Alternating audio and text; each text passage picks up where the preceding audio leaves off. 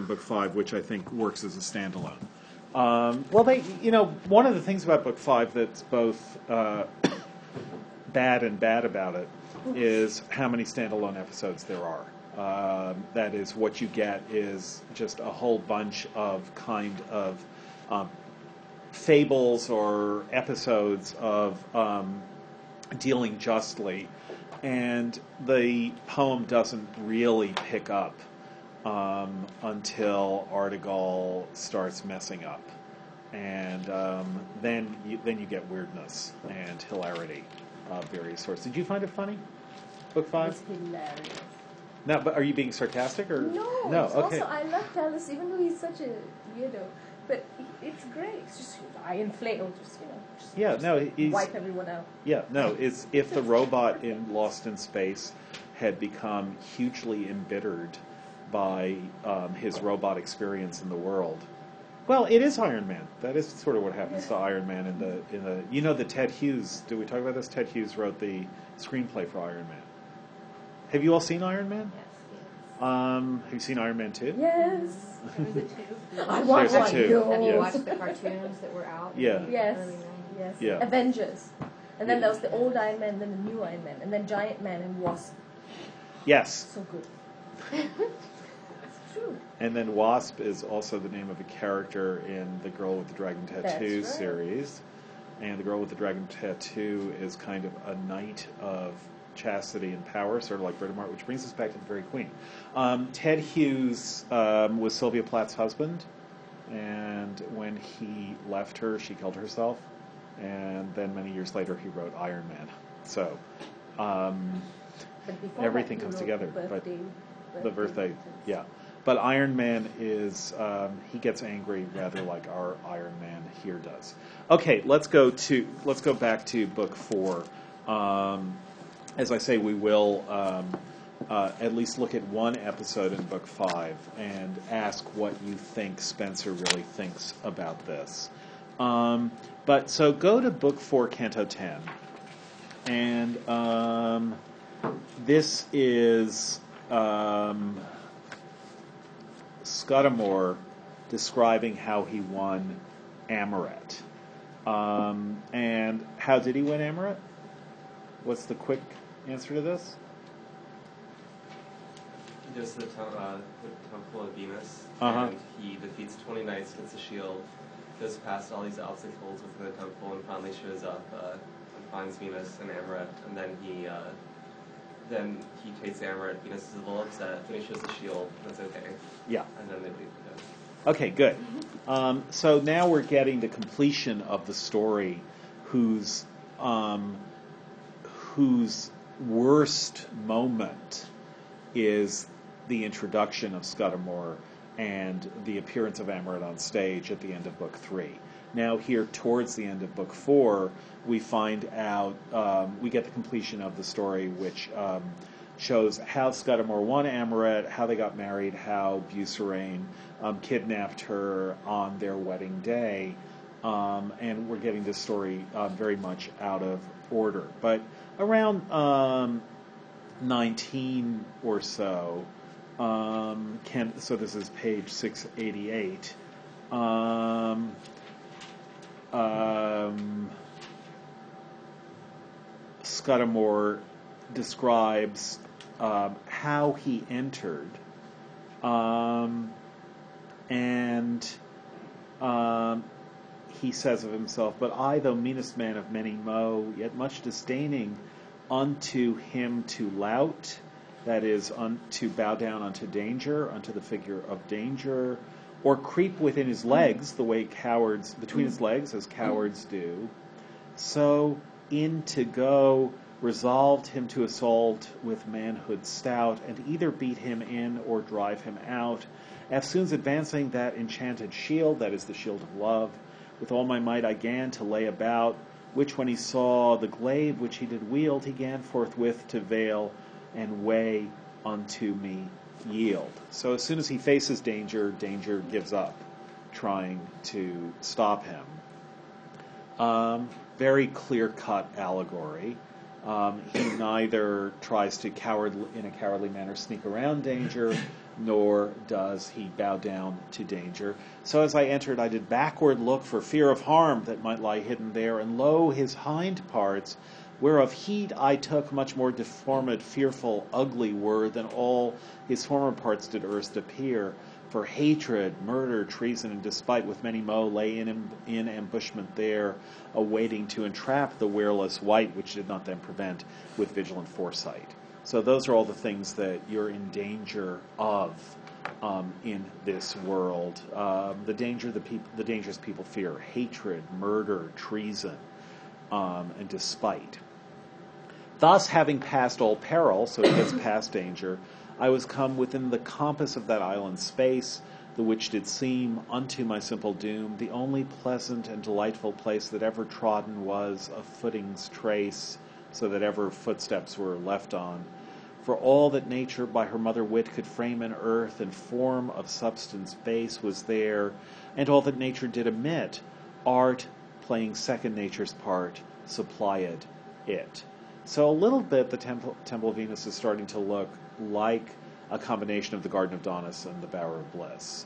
The Garden of Adonis is a place of natural form, where where form and matter come together, but it's all nature.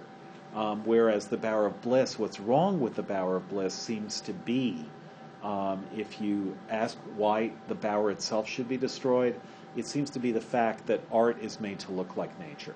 Um, it's all very artfully done um, and it all looks like nature, but isn't. And that's what Guyon and the Palmer um, are one of the things that they're against about it, that it's artificial. Um, but here in the Temple of Venus, there's artifice as well. Um, Guyon, by the way, aren't you thrilled? Comes back in book five. Can't you wait? Maybe not. I like Guyon. You do? Really? Why? no, I mean, why? That's interesting. Um, I think I like him A because no one else does. Okay. B because I think I have a sort of tragic identification with, Guyon, and therefore I feel obligated to to Wow. like him. Wow, that's neat. Yeah, well, he's he's a really he's he's a lonely person. Um, there is something sad about him, and uh, it's his it's his um, it's why Britomart defeats him. It's his inability to to fall in love. You could say.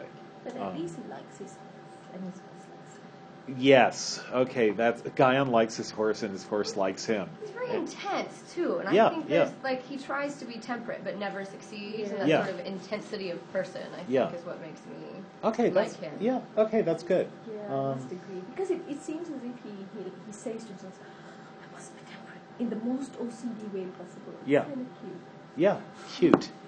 Okay, I think probably this is the first time he's in the history of English English study of literature that he's been called cute, but that's good. I like that. Um, all right, so you're all looking forward to Guyon's return. Um, maybe he's a little like Stewie. Do you think? Stewie, Stewie? Family Oh, Guy? I don't know. Family Guy. Yeah, he's he's also he, he I think he shares some some of Guyon's characteristics. One minute I was thinking of Donald Duck's three nephews, but there's no Stewie. No, no, Huey, Louie. Yeah. I know those. okay, good. No tree that is of count in greenwood grows, from lowest juniper to cedar tall. No flower in field the dainty odor throws, and decks his branch with blossoms over all. But there was planted or grew natural. So either planted or natural, either way. Um, nor sense of man so coy and curious nice, but their mote fine to please itself with all, nor heart could wish for any quaint device, but there it present was, and did frail sense entice. So everything there is in the temple of Venus, whether natural or artificial, all things that conduce to sexual desire, conduce to um, desire of any sort. But there's a pun um, I will just mention on the word quaint there, which um, is a big pun in Chaucer. Um, that is, it's it would be overreading perhaps, um, except for the fact that Chaucer makes this a major, major pun in um, in the Canterbury Tales and also in Troilus and Criseyde. And um, Spenser, as you know, revered Chaucer, who um, was at the time the greatest English poet who ever lived. Um, Shakespeare was still to come, and um, and Spenser just thought you should be as much like Chaucer as you could if you wanted to be a great poet. Um, in such luxurious plenty of all pleasure, it seemed a second paradise to guests, so lavishly enriched with nature's treasure, that is treasure, that if the happy souls which do possess the Elysian fields and live in lasting bless should happen, this with living eye to see, they soon would loathe their lesser happiness and wish to life returned again to be, that in this joyous place they mote have joyous joyance free. So, um, now, quickly, since it's about the eighth time we're going to do it, um, allegorize that stanza as um, with respect to the way it is thinking about allegory, somebody? Do you understand the question? So, what we've been doing over and over again is looking at um, places where, where the Fairy Queen is self reflective. That is where the real conflict in the Fairy Queen is not between holiness and unholiness, or temperance and excess, or chastity and um, and uh, lechery, or justice and injustice, or friendship and enmity, or courtesy and rudeness. Um, those are all the obvious things that the Fairy Queen is allegorizing. But what we've looked at over and over again are the places where it's self-reflective and it's dis- and it is interested in the very idea of allegory. It tells a story about allegory. Um, so if you look at this stanza in that mode, what is the stanza saying, Doug? Um, well, I mean, saying something about that like souls in heaven, if they saw this place, would rather be there, which maybe implies that like I don't know, a place that exists in literature that's kind of made up or fantastical is better even than like heaven. Like, Yeah, good. Yes. Yes. And do you agree with yourself about that's what this means? That's what this means, or do I agree? with- No, no. Do you agree that that's what it means? Yeah. sure. That that in some sense, what Spenser that there's some way that um, the Temple of Venus has to stand for something like the Fairy Queen itself. Um, that is, no, stay here in this poem and don't get rid of the poem for the abstract, moral, um, religious, pietistic truth um, that it's supposedly in service of. Um, you know, I mean, we've looked at that several times, but here seems a very clear cut case that the Temple of Venus would make people in heaven prefer the Temple of Venus to people to being in heaven. Um, and what the Temple of Venus is like is the Fairy Queen. It's a combination of nature and art, of ornament, of curiosity, of beauty, of everything put together that that um, non-heavenly decoration, non-heavenly art and artfulness can put together. Guyon was against this in book two, but by the time you get to book four, it's almost as though no, this this really is a thing. Guyon shouldn't have destroyed the Bower of Bliss. Thank goodness there's the Temple of Venus. Fre- yeah. And it also harks back to this may be the reason why the customers are lining up at the Garden of Adonis to be reclothed. Yes, nice, exactly. That is why um, all those figures who are born uh, to live and die nevertheless wait, a thousand thousand wait to be reborn, um, for genius to clothe them again in sinful mire. Um, why do they wait? Because that's where they want to be, not in Elysian fields, but, but here on earth. Um, so fresh shadows fit to shroud from sunny ray, fair lawns to take the sun season dew, sweet springs in which a thousand nymphs did play, soft rumbling brooks the gentle slumber drew, high reared mounts the lands about to view, low looking dales disloined from common gaze, delightful bowers to solace lovers true, false labyrinths, fond runners' eyes to daze, all which by nature made did nature self amaze? So nature was amazed by the very things that she made.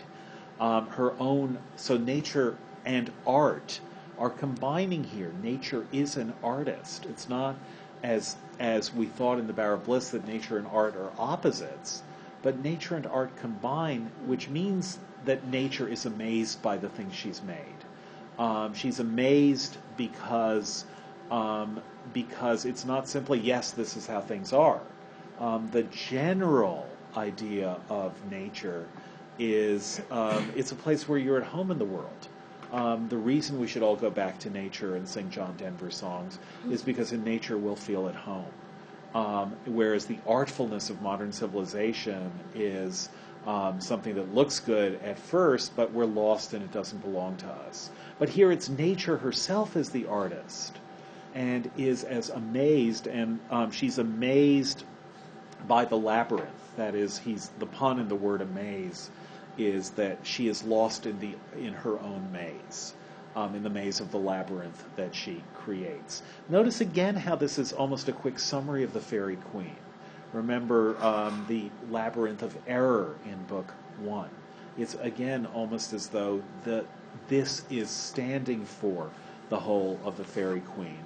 And all without were walks and alleys dight with divers trees and ranged in even ranks, and here and there were pleasant arbors plight, and shady seats, and sundry flowering banks to sit and rest the walker's weary shanks. Not the best rhyme ever.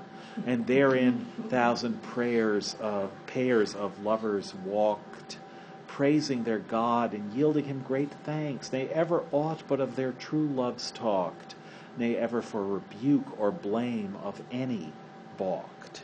So they're only talking of their own loves, um, talking of each other, to each other, of the fact that they love each other, and none of them ever stop um, or or um, reach some kind of hindrance, some balk, because they are rebuking or blaming each other. This is love without bitterness, love without sourness. Here in Canto 10 of the book of Friendship.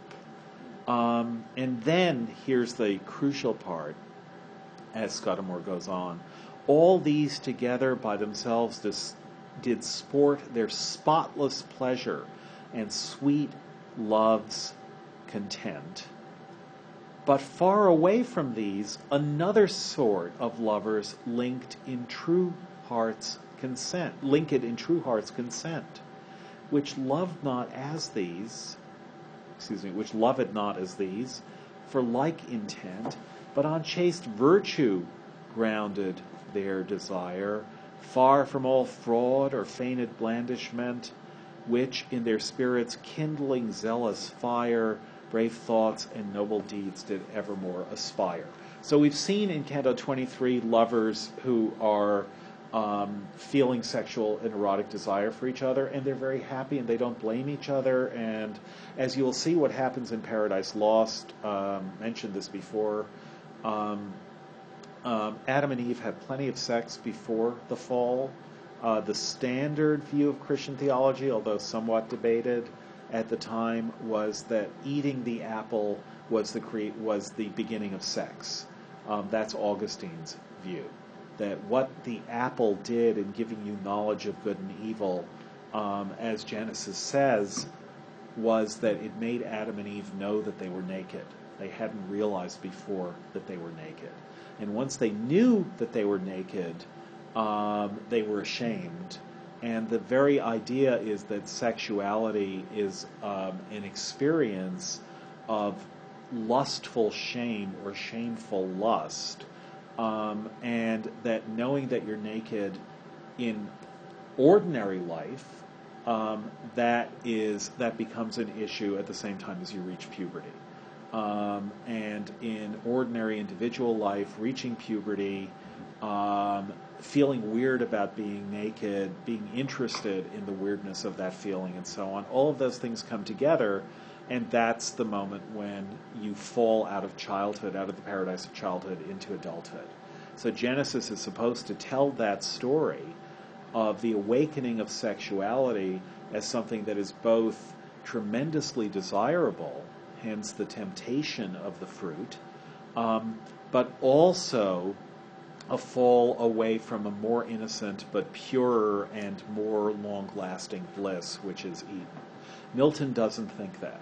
What Milton thinks is that there can be perfectly Edenic sex, and that that sex is um, as wonderful and as good as Edenic fruit is, and as Edenic sleep is, and as all experiences in Eden are. Um, kind of um, uh, sex as pure pleasure without any of the um, of the less pleasurable elements of it that for the fallen make it interesting. Um, part of what Milton is saying is you might think that sex without lust isn't as pleasurable as sex with lust, but that's because you're fallen. That's one of the one of the claims that that um, the pietistic reading of Paradise Lost will make. Um, what happens after Adam and Eve eat the fruit is they have the first hot sex in the history of humanity. They've had plenty of sex before that, but now they have really hot sex. But as soon as they have that really hot sex, when it's over, they start recriminating against each other, and they get angry at each other, um, and bitter with each other. Um, and it's like there's this flash of hormones. Um, you know the term hate sex? That's what they have, is hate sex. Um, and um, then they have this bitter recrimination against each other. And what Spenser is saying, what Milton is getting from Spenser, among the many, many things he gets from Spenser, is the idea that in the Garden of Eden or the Temple of Venus, um, you can have lovers can have sex without recrimination and bitterness. Um, and that it can and that it's really great. But now he goes to a different kind of love, and here he really takes the bull's, bull by the horns, as it were. Um, he says, so here are these lovers who are sporting with each other, um, and their pleasure is spotless, and their loves are content. Um, it's all good. Um, but far away from these, and the but there makes you think you're going to hear about um, less pleasurable, more um, uh, lustful sex. But that turns out not to be what it's about. But far away from these, another sort of lovers link it in true heart's consent, which love it not as those, for like intent, that is, out of the desire for sexual pleasure, that's their intent, but on chaste virtue grounded their desire. So now we get back to the idea of chastity that was um, what Book 3 was about. Far from all fraud or feigned blandishment, that is, there's none of the arts of seduction um, that is um, that that uh, you will see between these couples that he's now about to describe. Um, and here you should see that blandishment is what gives Blandamour his name. Um, far from all fraud or feigned blandishment, which in their spirits kindling zealous fire, brave thoughts, and noble deeds did evermore aspire. So this love in the temple of Venus is now going to be described in stanza 27. Such were great Hercules and Hylas dear, Hercules' best friend, true Jonathan and David, trusty, tried, Jonathan who is David's best friend. Stout Theseus and Pirithous his fear, that is a combination of brother and um, peer. Um, Pylades and Orestes by his side, mild Titus and Gesippus without pride, Damon and Pythias, whom death could not sever. All these and all that ever had been tied in bands of friendship there did live forever, whose lines, although decayed, yet whose lives, although decayed, yet loves decayed never. So that now it turns out, and this is really crucial to see about Spenser's thinking, it turns out that friendship and erotic love alike are, are both versions of the same thing, which is just love itself. Um, and that they are both appropriately found here on this island in the temple of Venus, which when, as I, that never tasted bliss, nor happy hour beheld with gazeful eye, I thought there was none other heaven than this, and gan their endless happiness envy, that being free from fear and jealousy, might frankly there their love's desire possess, whilst I, through pains and perilous jeopardy, was forced to seek my life's dear patroness, much dearer be the things which come through hard distress. Um, so, what he now does is he feels envy for these people who are free from fear and jealousy. So he's jealous of those who don't feel jealousy. It's um, a sort of self contradictory um, state that he finds himself in. Um, and it's there which he see, there that he sees the actual temple of Great Venus in the next stanza, um, and there that he goes in um, to win Amoret. Um, but go just forward to stanza 32 because now we see the self contradiction between those who, and we've been talking about jealousy now for a couple of weeks as um, a theme that's rising in the Fairy Queen. It's the theme that that can break friends apart, that can break lovers apart. Um, Malbecco is the first great allegorical figure of jealousy, um, and that nevertheless seems to be friendship gone bad. Um, so now we see that what's gone on between um, Campbell and um, and the Mond brothers is that what friendship means is that you're not jealous of your friend for winning the lady and not jealous of your brother for winning the lady.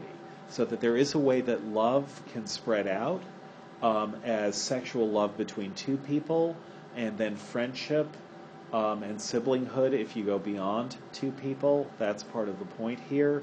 Um, and the failure of those of that love comes out as jealousy. Um, that's why Scudamore is jealous of Britomart till he finds out that she's a woman. That's why um, the friendship between Amyas and Placidus is one where one can um, stand for the other, can can um, substitute for the other. Friendship as a second self, the simplest way to understand that is that friendship is the power of substitution. Um, that is, that you can substitute for the other person and face danger, like Sydney Carton, um, or you can allow the other person to substitute for you and get the, the lady whom you are in love with. Um, if your friend gets her, that's fine. Again, like Sydney Carton. Um, this is Dickens is is giving a very similar account in A Tale of Two Cities. So there we are in the Temple of Venus, and um, what we see is an amiable dame that seemed to be a very sober mood. This is stanza 31. And in her semblance showed great womanhood. Strange was her tire, for on her head a crown she wore like unto a dana's could powdered with pearl and stone, and all her gown, and woven was with gold, that rocked full low adown. On either side of her two young men stood, both strongly armed, as fearing one another. Yet were they brethren, both, of half the blood. So they were half brothers, begotten by two fathers of one mother, though of contrary nature each to other. So here we have half siblings the one of them height love, the other hate. Hate was the elder, love the younger brother, yet was the younger stronger in his state than the elder, and him mastered still in all debate. So hate and love are half brothers. Hate is the older one, but love is the stronger. Love defeats hate. Excuse me. Love defeats hate. Um, that's an obvious allegorical um, um, lesson. Um, but they both have to be tempered. Here we get the idea of temperance again, um, and they're tempered by the goddess Concord. Natheless, the dame so well them tempered both that she them forced hand to join in hand, albeit that hatred was thereto full loath, and turned his face away as he did stand, unwilling to behold that lovely band. Yet she was of such grace and virtuous might that her commandment he could not withstand, but bit his lip for felonious despite and gnashed his iron tusks at that displeasing sight.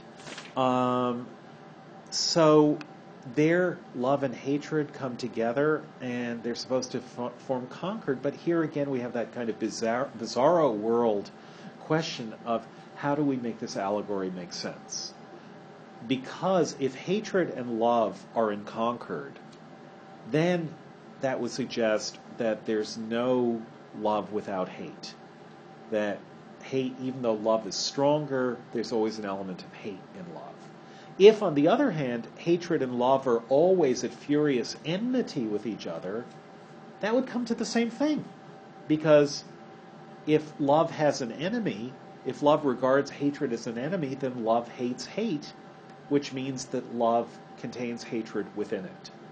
So the very fact of the existence of hate in an allegorical world means that there is no way to conceive of allegorically of the relation of love to hate without hate infecting love. And that is the ever present danger of love that either love and hate will join together in concord. So we'll say it's a thin line between love and hate. Or love is akin to hate. Or love is akin to hate in hating hate. Um, and therefore corrupted by the very thing, by the very fact that it's trying to prevent its own corruption, which is Guyon-like, fanatical temperance, um, here transposed into the region of love. Could it also mean that the ability to love breeds the ability to hate? Yeah. Yes. Um, okay, so now go forward a little bit to the goddess Venus herself, because because the real issue that the temple of Venus is trying to think through is how you harmonize opposites. Where what it means, where the, the great, great opposite that love is supposed to harmonize is the opposition between self and other. Love is you and someone not you who's the person that you love. And when you look around at couples, they're both others and they get along fine. It's perfectly fine if you're looking at other couples to think, look, they're perfectly happy, they're a couple, and I think of them as a, as a couple. Um, two others who harmonize with each other perfectly. The problem is with you yourself, which is yourself and the person you love or your friend or whatever it is, is an other. So the allegory of hate and love as half brothers who can't be harmonized because the very idea of harmonizing would be the harmony, you could say, of harmony with disharmony. That very idea means that there can't be perfect harmony between them. That's a really good emblem of what love is always facing. So, right in the midst, go to stanza 39. He sees all these altars. He goes to the inmost temple, um, and um, hatred tries to brain him, but Concord stops her. Right in the midst, then, at stanza 39, the goddess self did stand.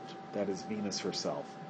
Upon an altar of some costly mass, whose substance was uneath to understand, for neither precious stone, nor dureful brass, nor shining gold, nor mouldering clay it was, but much more rare and precious to esteem, pure in aspect, and like to crystal glass.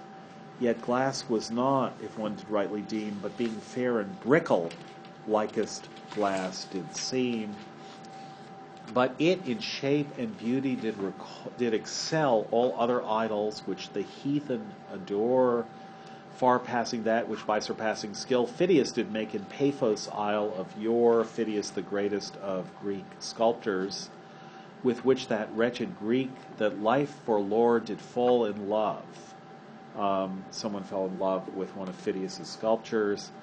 Yet this much fairer shined, but covered with a slender veil afore, and both her feet and legs together twined were with a snake, whose head and tail were fast combined.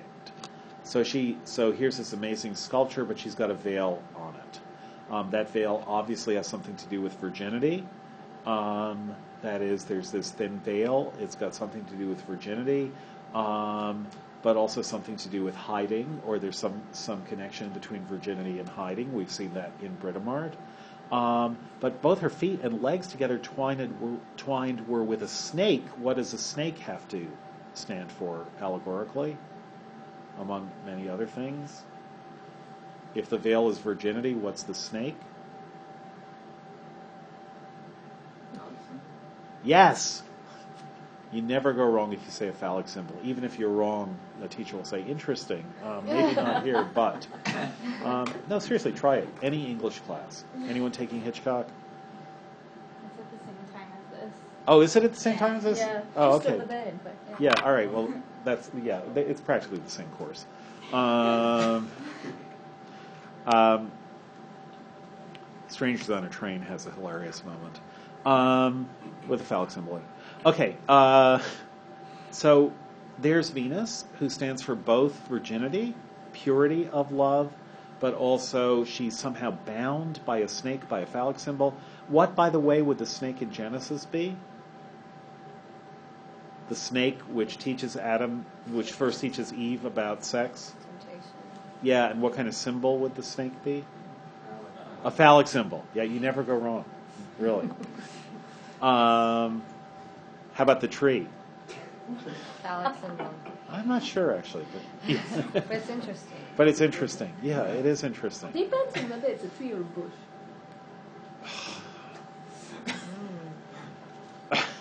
Just saying. This is a good point. Yes. Well, apples hang from it. Um, so, and both her feet were t- what? Because it's supposed to be quince too. Yes. Both her feet and legs together twined were with a snake whose head and tail were fast combined. Why does the snake have um, head and tail combined with each other?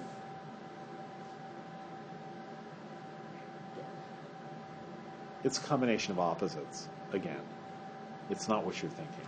It's a combination of opposites again. Um, that is the whole point about about Venus is um, hatred and love come together, um, purity and danger come together, hymen and phallus come together, head and tail of the of the snake itself combined. Yeah. Wasn't it also that symbol for perfect continuity and concord? Yes, if the one is the beginning of the other, Right. and the other is the beginning of the other. Yeah, although the question is, is the snake, is the head and the tail of the snake, are they wreathed together, or is the tail of the snake in in its mouth, which is the which is another um, iconographic symbol. They're both of them. They- I mean, they're both very ancient um, symbols. The cause why she was covered with a veil was hard to know. For that her priests, the same from people's knowledge, labor. For that her priests I'm sorry, for that her priests, because her priests, the same from people's knowledge, labored to conceal. But sooth, it was not sure for womanish shame, nor any blemish which the work mote blame. But for, they say, she hath both kinds in one, both male and female, both under one name. So sire and mother is herself alone, begets and eke conceives, nay needeth other none. So why is she covered with a veil? Because she is a hermaphrodite. So Venus in the, the, the sculpture of the Temple of Venus is Venus as hermaphrodite. That is all the cross dressing that we've seen so far. In a way, you get a major, major version of it here that Venus, the goddess of love, is, or at least the statue of Venus as goddess of love, is a hermaphrodite. That basically proves the symbolism of the veil and the snake. Mm-hmm. That is simultaneously hymen and phallus. And here he's very explicit about it. The reason she's veiled is so that you won't see that she's a hermaphrodite, but she's also veiled because she doesn't need anyone else um, in order to reproduce. Um, the myth of the creation of Venus is that Venus was created um, without a father or a mother, um, and therefore contains within herself everything needed for generation. And all about her neck and shoulders flew a flock of little loves. Um, anyone know how you would say little loves in, in Italian? Yes. I'm, I'm, I'm already. Amoretti. Yes, the way the way you would say it in in English accented Italian, which is how Spenser would say it, is Amoretti, which is the name of Spenser's sonnet sequence, as I mentioned to you before, um, the sonnet sequence that he wrote um, to the woman he eventually married.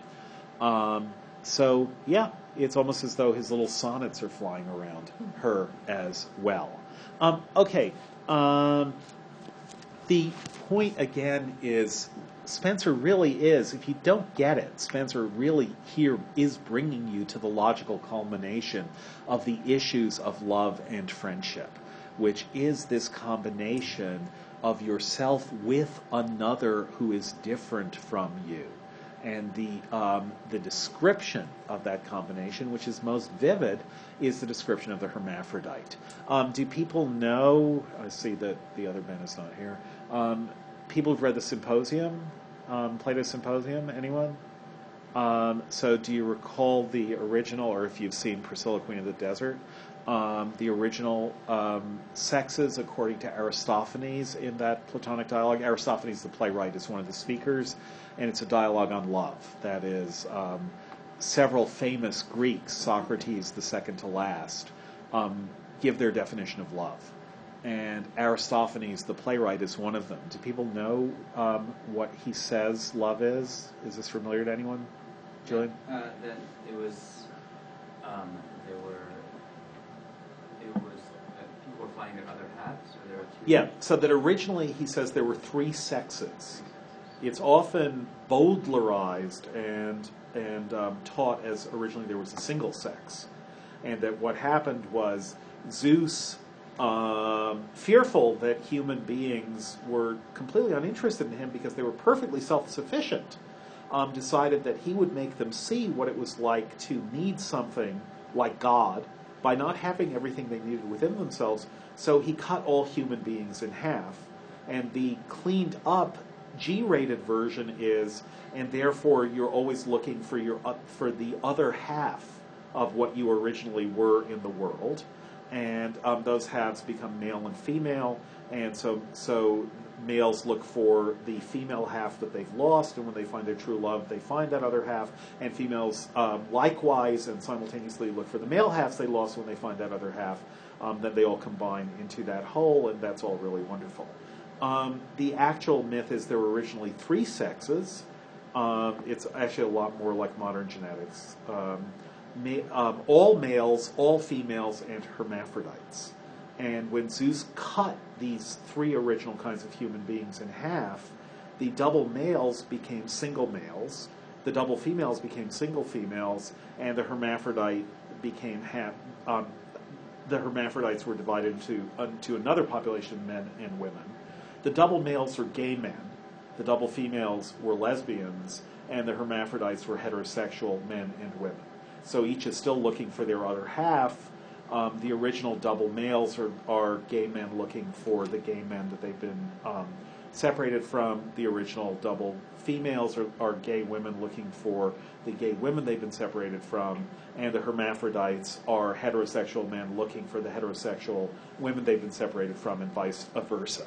Um, and all of this Spenser is thinking of here. That's why friendship and love um, go together in much the way that in the symposium, um, the other half, the other part of you that you are looking for, um, can be like you in friendship or unlike you in heterosexual love And the friendships that we get in books three and four of The Faerie Queene are friendships between women and friendships between men, as well as um, explicitly erotic love between men and women. But here in the Temple of Venus, he really goes polymorphously perverse on you, to use Freud's term. Um, and that polymorphous perversity, like Freud, he thinks that love goes in all directions. And what it always is, though, is, is the difficult combination of something that is not you, um, and yet that you somehow have to join with what you are not. And so you yourself cannot be entirely yourself in love or in friendship. Um, there is another self which both is and isn't you. Um, okay. Uh, that is in an obvious way going to lead to justice, which is um, the argument between the claims of oneself and the claims of others. What happens when there has to be adjudication of those claims? And the very first thing, those who've begun Book Five, as you all have on average, um, the very first thing that happens in Book Five is a Solomonic judgment, which is what? What is the Solomonic judgment that Artegall? Um, Cut her in half. Cut her in half. Exactly, cut her in half. The the Aristophanic idea again.